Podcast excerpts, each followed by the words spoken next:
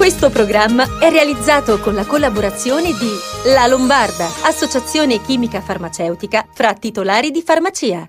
Ben arrivati a una nuova stagione di Sei in Salute, mezz'oretta insieme per eh, parlare di medicina e di salute.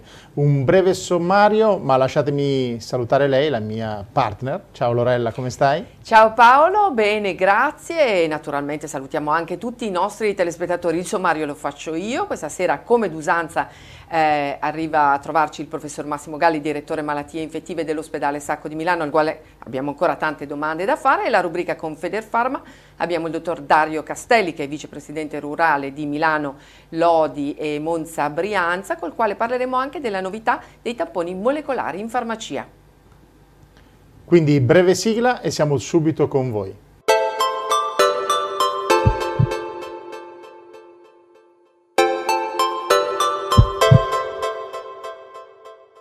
Rieccoci qui nuovamente in studio, speriamo abbiate passato tutti un, delle buone vacanze, che vi siate riposati. Eh, ci aspetta una stagione ancora molto ricca di informazioni sulla medicina, sulla salute e iniziamo ovviamente come ha detto Lorella con il professor Massimo Galli che come in ogni prima puntata della nuova stagione ci raggiunge per capire qual è la situazione. Professor Galli lo vedo collegato, ben arrivato professore appunto. Ma grazie a voi, mi fa piacere, è diventata a quanto pare una specie di tradizione. Quanto alle cose interessanti, temo che mi ripeterò dicendo cose che si sono già molte volte sentite, a volte mi sembra di essere quasi un disco rotto, però insomma gli argomenti quelli sono e quindi forza, mi faccio le domande. Professore, inizierei chiedendole cosa ci dicono i dati attuali sul monitoraggio dell'Istituto Superiore di Sanità sulla situazione Covid. Ci dicono che il virus circola parecchio e ci dicono molto meno di quello che sarebbe magari eh, opportuno sapere, ma che non si può sapere perché eh, avendo l'infezione in questo momento quasi un'esclusiva per i più giovani, per le persone non vaccinate, eh, è abbastanza evidente che gran parte delle infezioni che avvengono non eh, sono sintomatiche e quindi non, eh, non, vengono registrate, non possono essere registrate. Qualcuno magari anche che potrebbe avere forti sospetti di essersi infettato, avendo comunque una sintomatologia modesta, sceglie di non uh, riferirsi a, a un test proprio perché questo poi gli comporterebbe quarantena, limitazioni nei movimenti. Eh, non che eh, l'infezione sia un appannaggio soltanto dei non vaccinati, come sappiamo, però la stragrande maggioranza delle infezioni in questo momento avvengono eh, nei non vaccinati e eh, proprio perché si tratta di persone giovani e nella larga maggioranza sono infezioni di poco impatto dal punto di vista clinico. Purtroppo non è così nelle aree del paese in particolare dove ci sono troppi non vaccinati con più di 50 anni. Professore, c'è un dato che preoccupa. Eh, Milano si è svuotata in tutto il mese di agosto e molte persone che stanno rientrando potrebbero aver contratto il virus in vacanza. Quali sono le sue previsioni per le prossime settimane anche in base a quello che state osservando nel vostro ospedale? Ma se il nostro ospedale non può far testo, anche se un po' lo fa ovviamente, perché essendo uno dei maggiori ospedali di riferimento come numero di letti che deve mettere a disposizione per uh, la, questa malattia, eh, ovviamente è il primo a riempirsi, voglio dire, però ecco, già nelle ultime settimane dei segnali che vedono un aumento del numero di casi meritevoli di ricovero, eh, beh, insomma, ce li abbiamo e non possono non preoccuparci. Questo non vuol dire che avremo una ulteriore ondata confrontabile, comparabile con quelle che abbiamo avuto in, in passato e soprattutto con quelle che abbiamo avuto nel, nel settembre, a partire dal settembre, ottobre, novembre dell'anno scorso, quando di vaccinati non ne avevamo per niente. Ora siamo in una situazione in cui abbiamo la larga maggioranza della popolazione soprattutto quella con le età eh, in cui è più eh, probabile, insomma, in cui c'è maggior rischio di vedere uno sviluppo della malattia clinicamente manifesta, clinicamente grave, che la vaccinazione ce l'hanno. E i vaccinati hanno un rischio di infezione di 10-15 volte inferiore rispetto ai non vaccinati, eh, considerando le medie, insomma. E eh, la vaccinazione ha altissime probabilità di non comportare una, una malattia grave nel caso in cui tu ti infettassi. Professore, la variante Delta ha di fatto sostituito per il 95% la variante Alfa. In cosa ci mette a rischio per le persone fragili o non vaccinate? Ricordiamo che ci sono ancora 3 milioni e mezzo di italiani che non si sono vaccinati. Allora, ci sono dei primi segnali di lavori che dicono che la variante Delta è anche cattivella, oltre a essere in grado di uh, diffondere molto più efficientemente delle precedenti. Se non fosse stata capace di diffondersi alla grande, non sarebbe diventata il 90% rotti del, degli isolamenti. Praticamente ha ridotto, ha messo in un angolo le altre, le altre infezioni, le altre varianti che non sono più in grado di circolare, tanto questa ha un vantaggio biologico, no? per, eh, è un po' come insomma eh, mettere a correre uno di fianco all'altro, non dico la tartaruga e il levriero, ma insomma due eh, animali con a, a velocità molto diversa. Ecco, in questo caso specifico questa variante riesce ad attaccarsi ai più giovani, cosa che le precedenti facevano di meno. Lo faceva molto anche la variante inglese. Comunque è un copione eh, annunciato questo del grande prevalere della variante che corre di più, che riesce a infettare di più. Piccolo sassolino nella scarpa, qualche tempo fa io avevo detto, non tanto per questa, addirittura per la precedente, quella che adesso si chiama variante alfa, ma si chiamava variante inglese, che eravamo già invasi da questa variante rapidamente sarebbe diventata prevalente.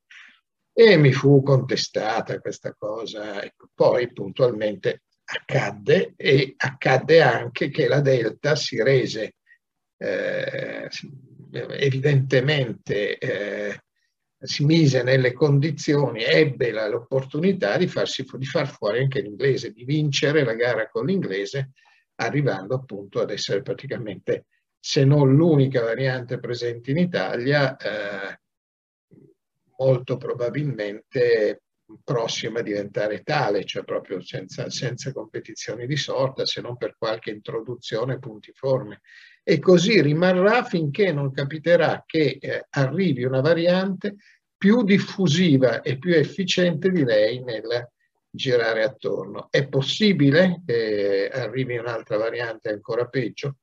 Teoricamente sì, non sappiamo se però e quando questa cosa possa avvenire. Professore, c'è la questione che riguarda i vaccinati che però si stanno reinfettando con il rischio per i più fragili, per esempio gli immunodepressi che potrebbero non aver risposto al vaccino. Lei ripete da mesi che andrebbe considerata l'ipotesi di valutare la loro risposta anticorpale al vaccino con un semplice esame del sangue. Qual è il suo consiglio? Ma più che un consiglio, la cosa logica da fare in un contesto razionale sarebbe avere eh, in mano ai medici la possibilità di andare a vedere la risposta al vaccino del proprio paziente, soprattutto se questo è un paziente a rischio, se è un paziente che ha problemi tali per cui puoi ipotizzare che non sia stato in grado di rispondere in maniera efficace al vaccino che gli hai fatto. E sappiamo che alcune malattie comportano una difficoltà di risposta, insomma, no? cioè, non, il tuo sistema immunitario non è forte abbastanza per avere lo stimolo giusto una volta tu abbia ricevuto la vaccinazione per farti fare gli anticorpi. Ma questo eh, può valere anche per persone del tutto insospettate ed insospettabili, che stanno benone, ma che sono geneticamente non portate o per qualsiasi fattore da ignoto non portate ad avere una valida risposta anticorpale. Sono molte queste, assolutamente no, e eh, non si vuole mettere nessuno a, insomma, non si vuole fare spaventare nessuno, se fossero veramente molti non responder avremo più malattie gravi nei vaccinati, mentre nei vaccinati abbiamo delle malattie lievi di fatto. Questo è l'elemento eh, di distinzione tra le due realtà. Ciò non di meno, sapere se uno ha risposto o no credo proprio che sia un fatto utile anche nella prospettiva di capire quali ulteriori strategie mettere in campo per il futuro. Lei si sta battendo per, eh, contro l'utilità della terza dose eh, del vaccino. Può spiegare bene ai nostri telespettatori quali sono le ragioni di questa sua posizione in linea con le indicazioni dell'EMA, ma non di alcuni ambiti politici? Ma io ho una posizione scettica nei confronti della terza dose semplicemente perché non abbiamo uno straccio di dato reale. Eh, abbiamo molte spinte che arrivano anche nell'ambiente delle case farmaceutiche direttamente interessate, ma non abbiamo una prova reale dell'utilità della terza dose. Primo, non sono certo che una terza dose ad una persona che non ha risposto alla prima e alla seconda abbia un'utilità, cioè se con la terza dose quella persona è in grado di rispondere. E qui ritorniamo al discorso di prima, di quel gruppo ridotto di persone che hanno comunque una mancata o carente risposta al vaccino. Secondo, ehm, l'utilizzare una terza dose senza valutare in che condizioni è la risposta ancora presente nella persona che vai a vaccinare, eh, sulla base di, eh, di, dati tutto sommato inesistenti, rischia di avere meno benefici di quanto abbia eh, un eventuale costo sia materiale che di eh, eventuale tossicità. Ben altro discorso sarebbe se si parlasse di una terza dose rappresentata da un vaccino aggiornato alla variante circolante. Adesso ci sta circolando eh, attorno soltanto la variante Delta, ed è abbastanza evidente che se avessimo un vaccino contro la variante Delta avremmo risolto molti problemi, sempre con il rischio che poi eh, ne arrivi un'altra con caratteristiche differenti, però per intanto sarebbe una gran mazzata al virus se potessimo vaccinare contro la variante Delta. Prima o poi probabilmente ci si arriverà. Professore, dobbiamo andare un minuto in pubblicità, ma resti con noi perché, e restate con noi anche voi perché è un minuto di pubblicità, ma torniamo subito. Pianifica con noi la tua campagna social, tutto compreso a partire da 890 euro al mese. Per informazioni scrivi a info-bobbiese.com o telefona allo 02 87 16 56 21. Bentornati a Sei in Salute, siamo con il professor Massimo Galli, direttore malattie infettive dell'ospedale Sacco di Milano. Professore, abbiamo ancora una domanda fondamentale. Ad una settimana dalla riapertura delle scuole, i dati americani e scozzesi che hanno già iniziato il ciclo scolastico osservano un numero in crescita esponenziale tra i più giovani. La riapertura rischia eh, di essere di nuovo un pericolo?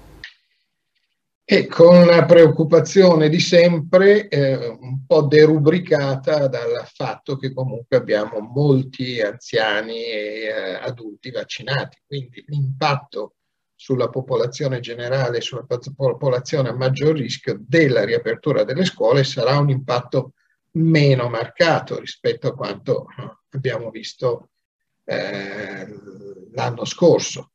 Purtroppo, guardate, su questa cosa della riapertura delle scuole eh, mi sono guadagnato in popolarità palate, eh, dichiarando quello che però è un dato di fatto. Perdonatemi, l'apertura delle scuole è uno degli elementi fondamentali per l'ulteriore diffusione del virus e lo sarà anche quest'anno per il fatto che gran parte dei bambini più piccoli, non so, anzi tutti i bambini più piccoli non sono vaccinati e eh, gran parte di quelli, eh, de- degli adolescenti, anche loro, non hanno ancora avuto accesso al vaccino. Quindi con una variante come questa, che attenzione è a grandissima diffusione, ma la cosa clamorosa, sempre per parlare di questo, la diffusibilità delle varianti eh, ultime è stata tale che tra il 29 di dicembre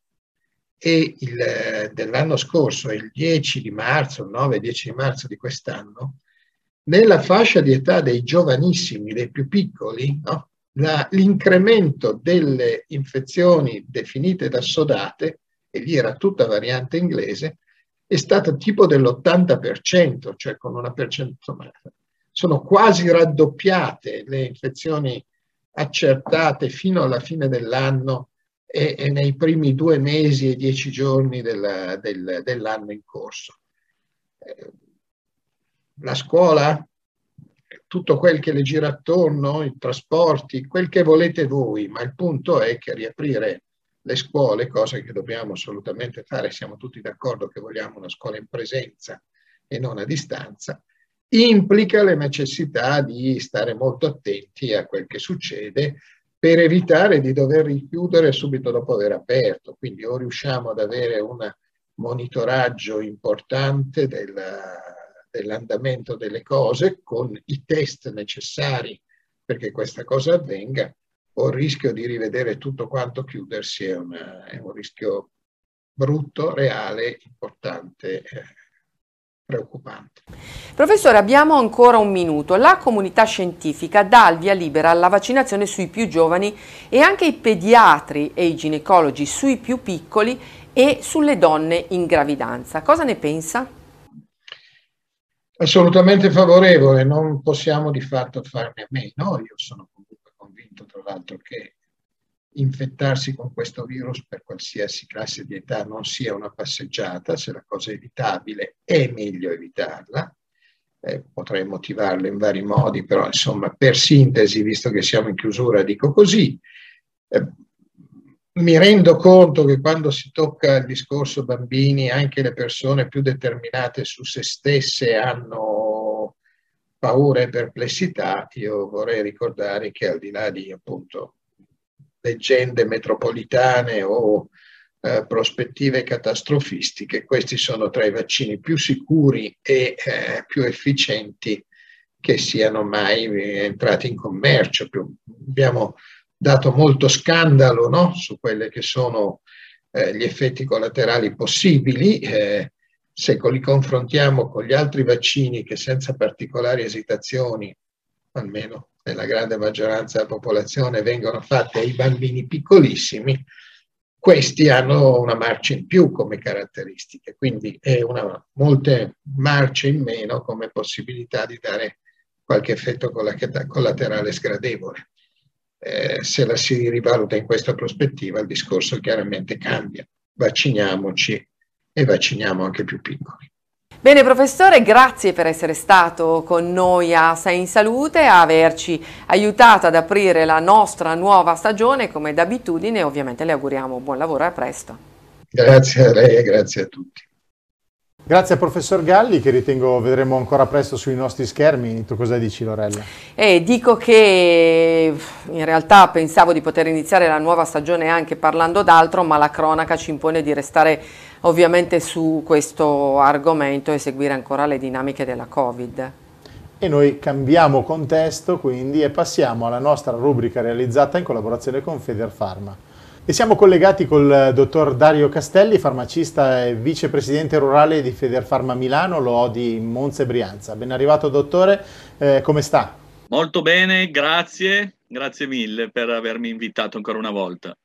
Dottore, ci vedremo spesso nelle prossime puntate, nelle prossime settimane. Inizierei parlando dell'enorme supporto che i farmacisti hanno dato ai cittadini per ottenere il Green Pass, che ha confermato ancora una volta la capacità dei farmacisti di risolvere tante difficoltà eh, causate ai cittadini dall'introduzione delle nuove procedure.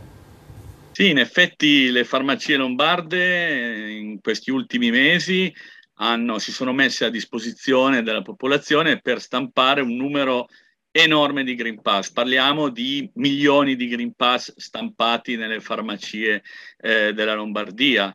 Eh, Green Pass che sono diventati una necessità eh, non solo una persona potrebbe pensare che il Green Pass serve per andare a fare un viaggio o per andare in discoteca per i giovani, in realtà non è così, cioè il Green Pass ormai, come noi sappiamo, serve per tutto, lo chiedono nei, nei supermercati, lo chiedono nei ristoranti, lo chiedono anche in luoghi di necessità, perciò noi farmacie abbiamo pensato comunque di dare un supporto tecnologico rivolto soprattutto alle persone che eh, eh, nella maggior parte frequentano le nostre farmacie, che sono le persone anziane, che magari non hanno la possibilità di avere accesso a un computer o a una stampante. Eh, perciò, grazie alla tecnologia messa a disposizione sia dal Ministero che eh, alla Regione Lombardia, con la semplice tessera sanitaria siamo stati in grado appunto di stampare milioni di Green Pass per la popolazione. E avete fatto un ottimo lavoro, dottor Castelli, ma eh, cambiamo argomento e parliamo delle novità che riguardano i tamponi. La prima, dal 23 agosto, ormai un paio di settimane, eh, effettuate tamponi rapidi gratuiti anche sui bambini dai 6 ai 13 anni per favorire un ritorno a scuola in piena sicurezza. Nelle farmacie aderenti, quindi anche gli studenti lombardi più giovani potranno avere accesso a due test antigenici al mese in regime di sistema sanitario regionale. Esatto, è così. Eh, questo è frutto di un accordo regionale tra Federfarma Lombardia e Regione Lombardia. Per la verità, ehm, l'accordo è partito prima ancora dell'estate, eh, nel mese di maggio, eh, prevedeva l'esecuzione di due tamponi al mese per la fascia di età dai 14 ai 19 anni. Eh, il test viene eseguito in farmacia previa una prenotazione su un portale Regione Lombardia, prenotasalute.it. Anche in questo caso è, è, necessario avere la tessera sanitaria e eh, il genitore o anche il ragazzo stesso è in grado di prenotarsi. Dal 23 agosto è stata diciamo ampliata la fascia eh, che eh, coinvolge la gratuità per l'esecuzione del test antigenico. Perciò adesso dal 23 ottobre la fascia di età eh, va dai 6 anni ai 19 anni e noi crediamo che questo sia una cosa molto importante, soprattutto in questa fase, nei primi di settembre, dove le famiglie tornano da, da viaggi, tornano dalle vacanze e credo che sia, al di là di una necessità, sia anche proprio un atto di civiltà della famiglia stessa, del ragazzo, nel, prima di entrare in comunità, tra virgolette, prima di entrare a scuola, prima di eh, reincontrare eh, i, propri, i, propri, amici e, e, anche i propri familiari, che sia un atto di civiltà a sottoporsi a un test di controllo.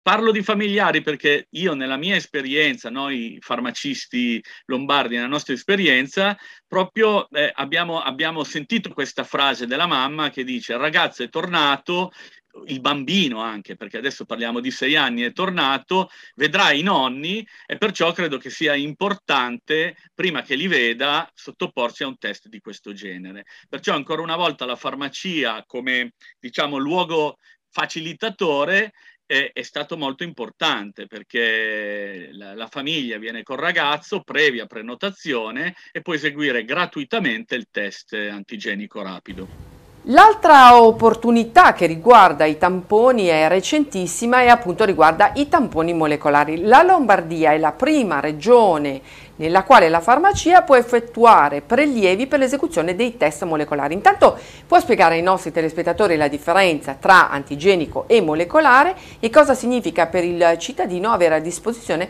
questo nuovo e importante strumento. La differenza sostanziale ce ne sono due, una di tipo scientifico, il test antigenico rapido, come dice la parola stessa, agisce sull'individuazione dell'antigene eh, del virus, mentre il test molecolare va ad individuare proprio la struttura virale, il DNA e la struttura virale. Ecco, queste due tipologie di test hanno, eh, diciamo, la stessa operatività, nel senso il prelievo del campione è praticamente identico. Quello che cambia è poi il, il la processazione del, del campione stesso. Eh, il tampone antigenico rapido, lo dice la parola stessa, è un tampone che in un quarto d'ora dà il risultato, mentre il molecolare richiede una strumentazione maggiore e richiede anche più tempo. Noi come farmacie lombarde, appunto come, come ha detto lei, eh, abbiamo Mm, diciamo, abbiamo la possibilità, grazie a, Feder, a, un accordo, un protocollo d'intesa siglato tra Federfarma Lombardia e Federlap, abbiamo la possibilità di poter essere un punto di accesso per poter eh, fornire anche eh, il eh, test molecolare. Ci sono molti casi in cui è richiesto specificatamente il test molecolare eh, rispetto all'antigenico rapido. Alcuni paesi anche del mondo richiedono eh, il test molecolare che prevede più tempo, prevedeva prima il fatto di dover prenotarsi in un laboratorio, adesso secondo me mettendo anche a disposizione la struttura delle farmacie il cittadino non può che essere agevolato sia in termini di comodità e anche in termini di, di tempo. Grazie dottor Castelli, il nostro tempo è finito, so che ci vediamo settimana prossima, sarà un piacere. E dalla nostra emittente vogliamo salutare tutti i nostri telespettatori, ma naturalmente anche i suoi fan che so che la seguono sempre e che ci seguono con affetto. Grazie mille, grazie a voi, un saluto. Quindi siamo in chiusura, Lorella io ti ringrazio per questa nuova puntata, nuova stagione che è partita, eh, ovviamente vi ricordo il numero che vedete in sovraimpressione per i vostri messaggi, quest'estate sono arrivati tantissime, tantissime domande e quindi continuate tranquillamente a mandare le vostre appunto, domande. E poi potete seguire la pagina Facebook, come vedete se è in salute in sovraimpressione. Appuntamenti su Telenova 20, alle ore 23 del lunedì e 13.30 della domenica, quindi gli orari sono sempre quelli, eh, non siamo mai andati in vacanza anche quest'estate, quindi sapete dove trovarci in tv. Eh, grazie ancora Lorella. Grazie a te Paolo, voglio solo ricordare ai nostri telespettatori che spessissimo ci chiamate al numero di Whatsapp telefonicamente dovete mandarci dei messaggi, noi registriamo i messaggi e poi li eh, sottoponiamo le vostre domande ovviamente ai nostri esperti, quindi non telefonate, mandate messaggi. Grazie, alla prossima. Alla prossima.